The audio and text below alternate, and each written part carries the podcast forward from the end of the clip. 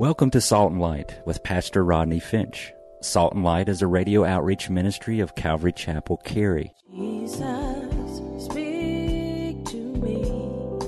Open your word and reveal your heart to me. Salt and Light is a series of verse by verse studies through the Bible, focusing on its practical application to our everyday lives. Salt and Light is recorded live at Calvary Chapel, Cary in Apex, North Carolina.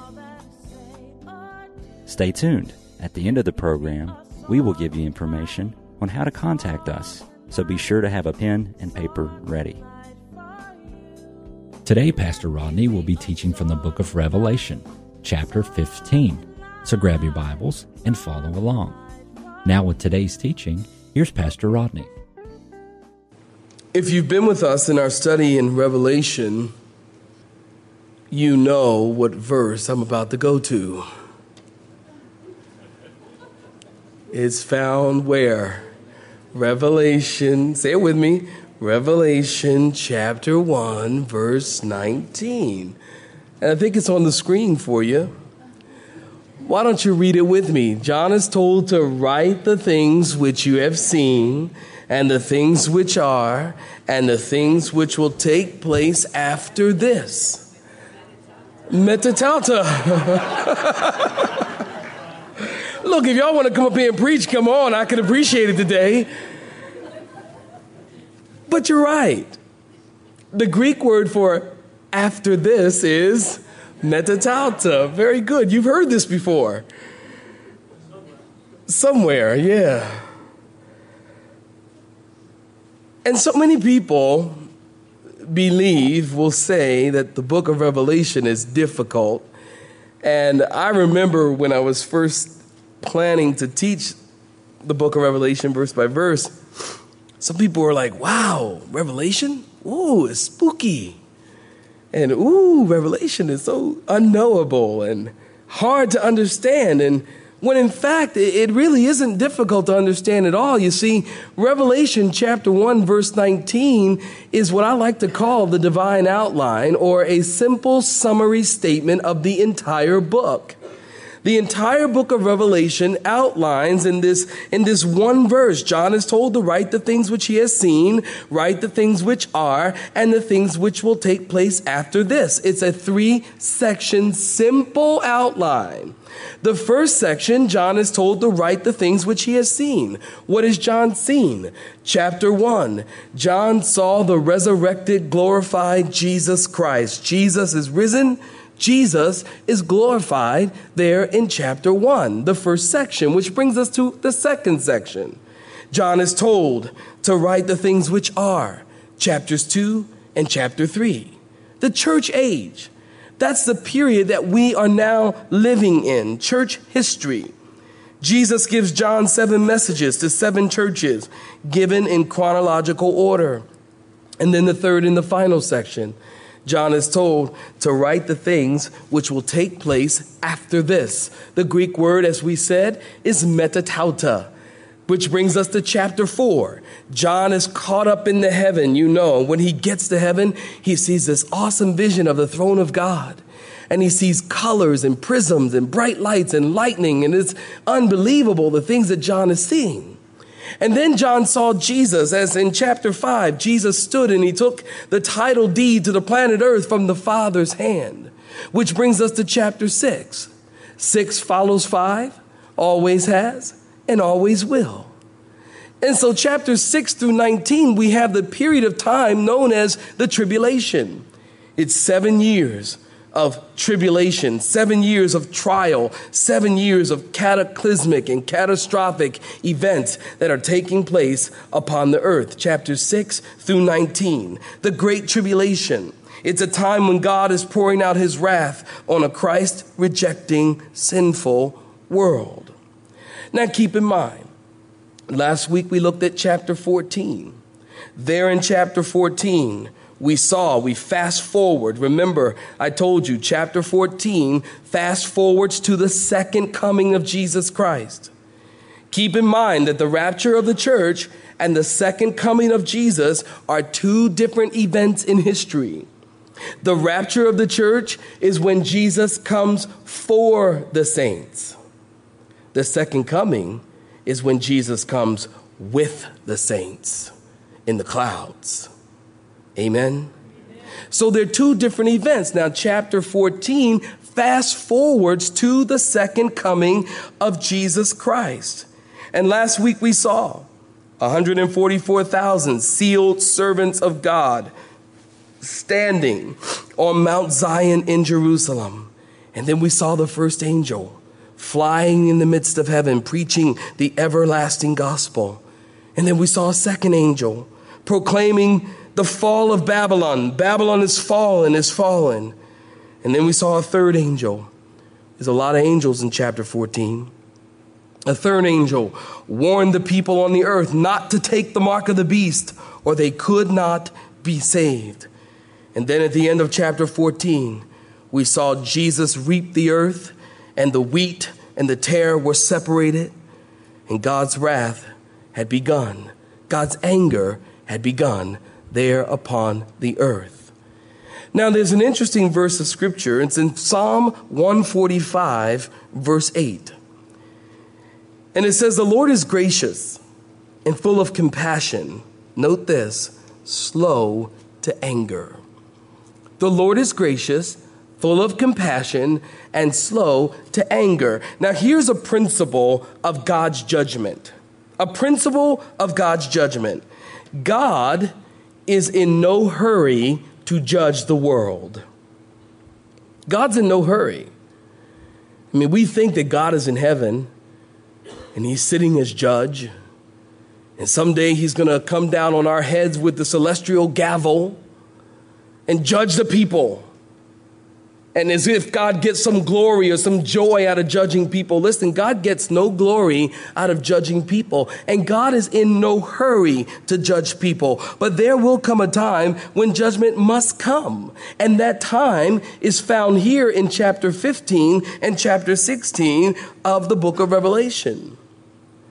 Now, there's a theologian by the name of Eugene Peterson, and he said this, and I like this quote. He said, After centuries of patient waiting, of putting up with man's arrogance, greed, and murder, God finally puts a halt to the whole horrid business of sin. Surely, after all these centuries, it is time to call the perpetrators on the carpet and wipe the condescending smiles off their faces with a once and for all judgment. That is true. Someday, God is going to judge sin.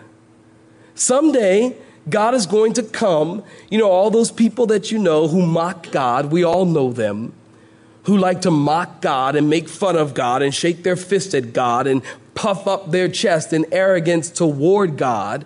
Well, someday God is going to come. Jesus will come and wipe those condescending smiles right off their faces. Someday. You say, Rodney, you sound pretty pleased about that. Well, part of me is. I can tell them I'm right. I knew it. But God is going to come and judge. And it's a sad thing that people like to mock God, not knowing that God is going to judge. Now, chapter 15 is the shortest chapter in the book of Revelation. It only has eight verses. Do you know who the shortest man is in the Bible? Nehemiah. Nehemiah, get it? Chapter 15 only has eight verses, but I can stretch it out. You know that, right? Chapter 15, beginning in verse 1. If you are there, would you say a hearty amen? amen? And then I saw another sign in heaven great and marvelous. Would you underline that? Seven angels. In fact, let's read the whole chapter because it's only eight verses, so we'll read the whole chapter and then we'll come back. Seven angels having the seven last plagues, for in them the wrath of God is complete. Circle that. The wrath of God is complete. And I saw something like a sea of glass mingled with fire, and those who have the victory over the beast over his image and over his mark. What's his mark? 666. Over the number of his name. Standing on the sea of glass, having harps of God. And they sing the song of Moses. Notice, they sing Casey Kasem's two top 10 hits. They sing the song of Moses, the servant of God. And notice, the song of the Lamb. Saying, Great and marvelous are your works, Lord God Almighty. Just and true are your ways, O King of saints. Who shall not fear you, O Lord, and glorify your name? For you alone are holy, for all nations shall come and worship before you, for your judgments have been manifested. And after these things, in verse 5, I looked, and behold, the temple of the tabernacle of the testimony in heaven was opened. And out of the temple came seven angels, having the seven plagues, clothed in pure, bright, or white linen, and having their chest girded with gold bands. And then one of the four living creatures, verse 7, gave to the seven angels seven golden bowls or vials full of the wrath of God who lives forever and ever. And then in verse 8, I love verse 8, the temple was filled with smoke from the glory of God and from his power. And no one was able to enter the temple till the seven plagues of the seven angels were completed. Stop right there. Give me your attention. Notice chapter 15 is actually the preparation for the final series of judgments. Chapter 15 prepares us for chapter 16, the final series of judgments. Notice John sees a sign that is great and marvelous. And to show us how great and marvelous that sign is, there's only one other place in the New Testament that th- these three words are used together. We just read it in verse 3. Notice great and marvelous are your works, Lord God Almighty. You see, great and marvelous are used to describe the works of God. And notice John says, I saw another sign in heaven. What's the sign? John tells us that it's seven angels having the last seven plagues, and in them the wrath of God, notice this, is complete. There's the operative word there. The wrath of God is finished or through or over or done. The wrath of God is complete. Now, you might remember if you've been here with us, during the tribulation, we pointed out, listen, during the tribulation, we have three sets or three series of seven judgments three series of seven judgments. And these judgments, they actually increase with intensity and frequency as you make your way through the book of Revelation. The first series are the seven seal judgments. We looked at that back in chapter six. Look that up in your own time. The seven seal judgments, the scroll was opened, the seal was broken, and each time a seal was opened, it released judgment upon the earth. And then the second set or the second series are the seven trumpet judgments. We found that in chapter 8. With the blast of each trumpet, the Lord is intervening. Things are happening and the earth is affected. And now, here in chapter 15 and chapter 16, we come to the most brutal and the most intense of all the judgments the seven bowls, or in some of your Bibles, it says vials the seven vile judgments. And these are tougher and they're rougher than anything we have seen in chapter, in this book, in the book of Revelation. That's why here I believe in chapter 15, the Lord gives us this important perspective of heaven. Because in chapter 16, it's ugly, it's terrible. There are plagues and judgments that are coming upon the earth. And so the Lord gives us this important perspective here in chapter 15 heaven. Now, notice John sees seven angels, and they have the seven last plagues, for in them the wrath of God is complete. The Greek word for wrath is thymos, T H Y M O S, thymos. And it means passion, it means anger. The anger of God is complete. And that tells us something right there, just in the word wrath. It tells us that God is capable and someday will be angry. I like to read bumper stickers. I've read all yours on all your cars there. And I like to read bumper stickers. And I saw a bumper sticker a bit ago, and you've probably seen it too. It says, Smile, God loves you. And, you know, you can tell a lot about people from bumper stickers. I mean, I can tell a lot when I come to some of your houses, and I can tell a lot about you from your bookshelves. You can tell a lot about people from the books they read. And so you come to someone's house, look at the bookshelf, you can tell pretty much, uh, you know, what they think and what they're about. And so when I come over the next time, don't replace all your books with all Bibles. Be like 32 Bibles in the, on the bookshelf. It's like, hmm, y'all really love Jesus in this house, don't you? And you can likewise tell a lot about a person from the bumper sticker. Well, I saw a bumper sticker that said, Smile, God loves you. And, and I think that's fine. Don't misunderstand me. But I do find it interesting that people love to think of the love of God, but people get confused and people can't contemplate another side of God. The fact is, God can be and someday will be an angry God.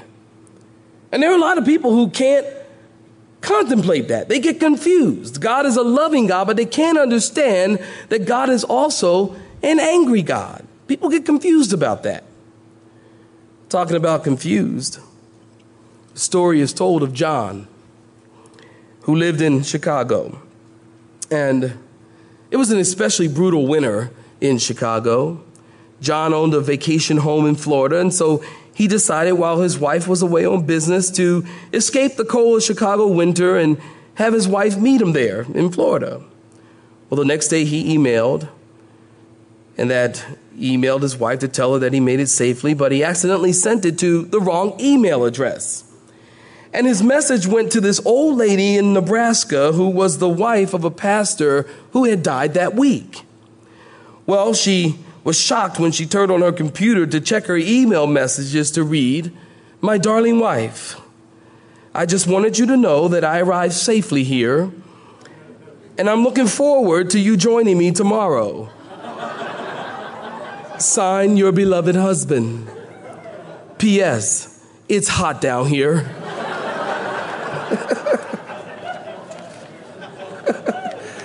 The pastor went to hell. Hmm.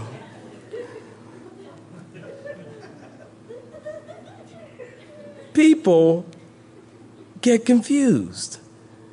And they get confused about the fact that we serve a God of love, but there is another side to God. Psalm 7, verse 11. If you're taking notes, look this up in your own time. It says that God is angry with the wicked daily.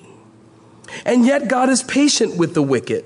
Psalm 103, verse 8 through 10 tells us that the Lord is merciful and gracious, slow to anger, abounding in mercy. He has not dealt with us according to our sins, nor punished us according to our iniquities.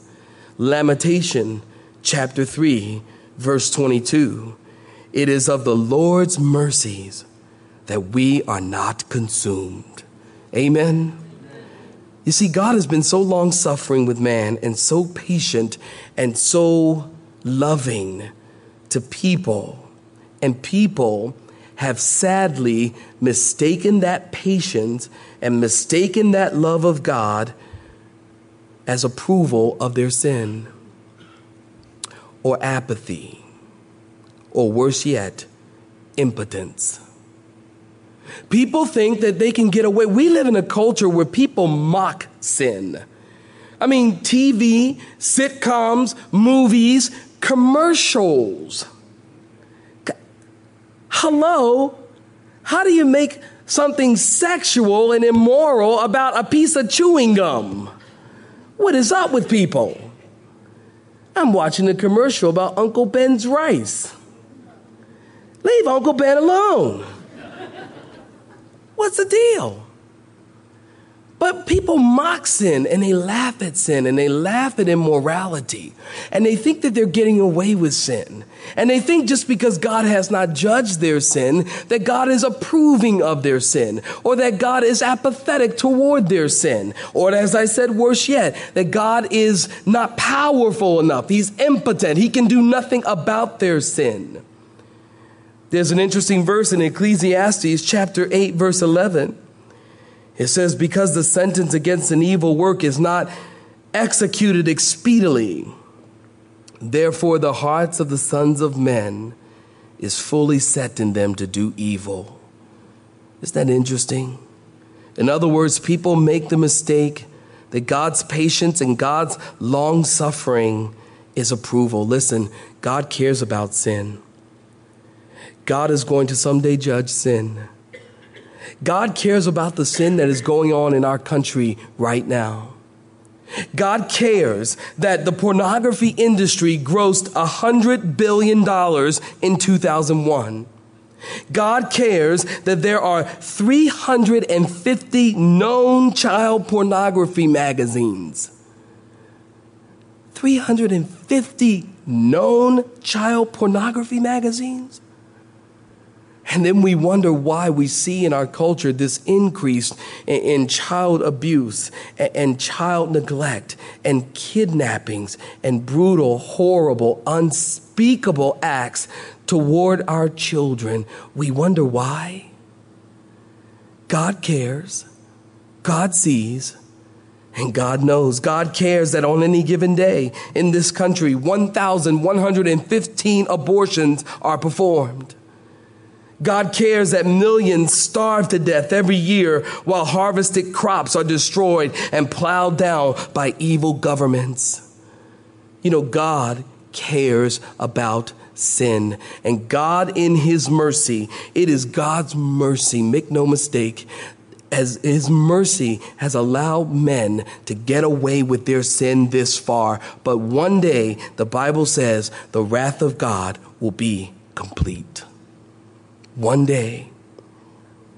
Hold your finger right here in Revelation and turn with me to Genesis chapter 15. I want to show you something. Genesis chapter 15. Turn quick. Let me hear your pages. Turn quick.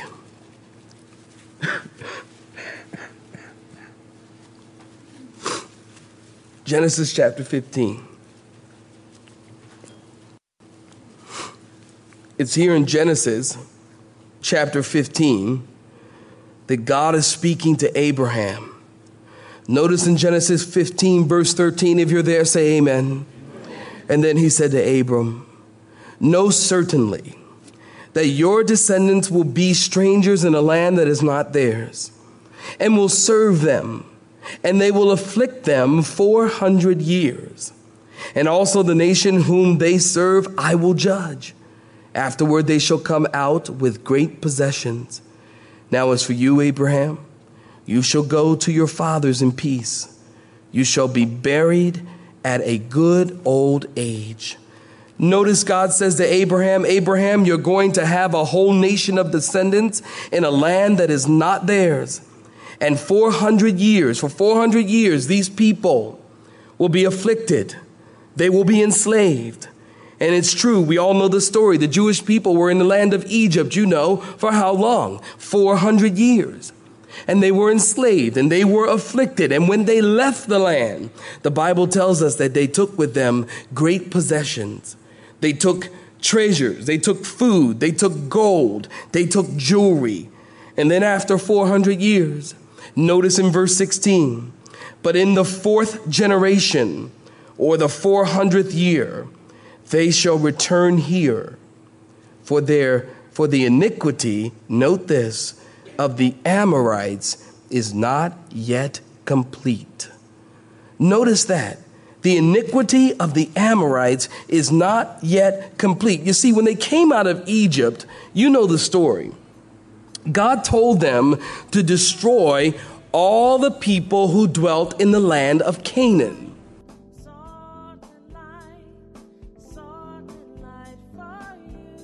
you. Have been listening to Salt and Light, a radio outreach ministry of Pastor Rodney Finch in Calvary Chapel, Cary, located in Apex, North Carolina.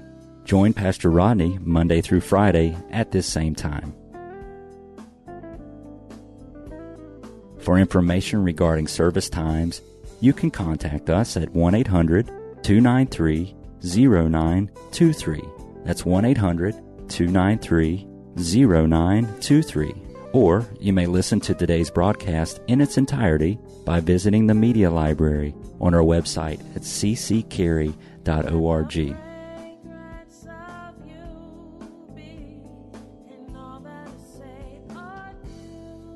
We would like to thank you for tuning in to Salt and Light and pray that you have been blessed. Until next time, may you be salt and light.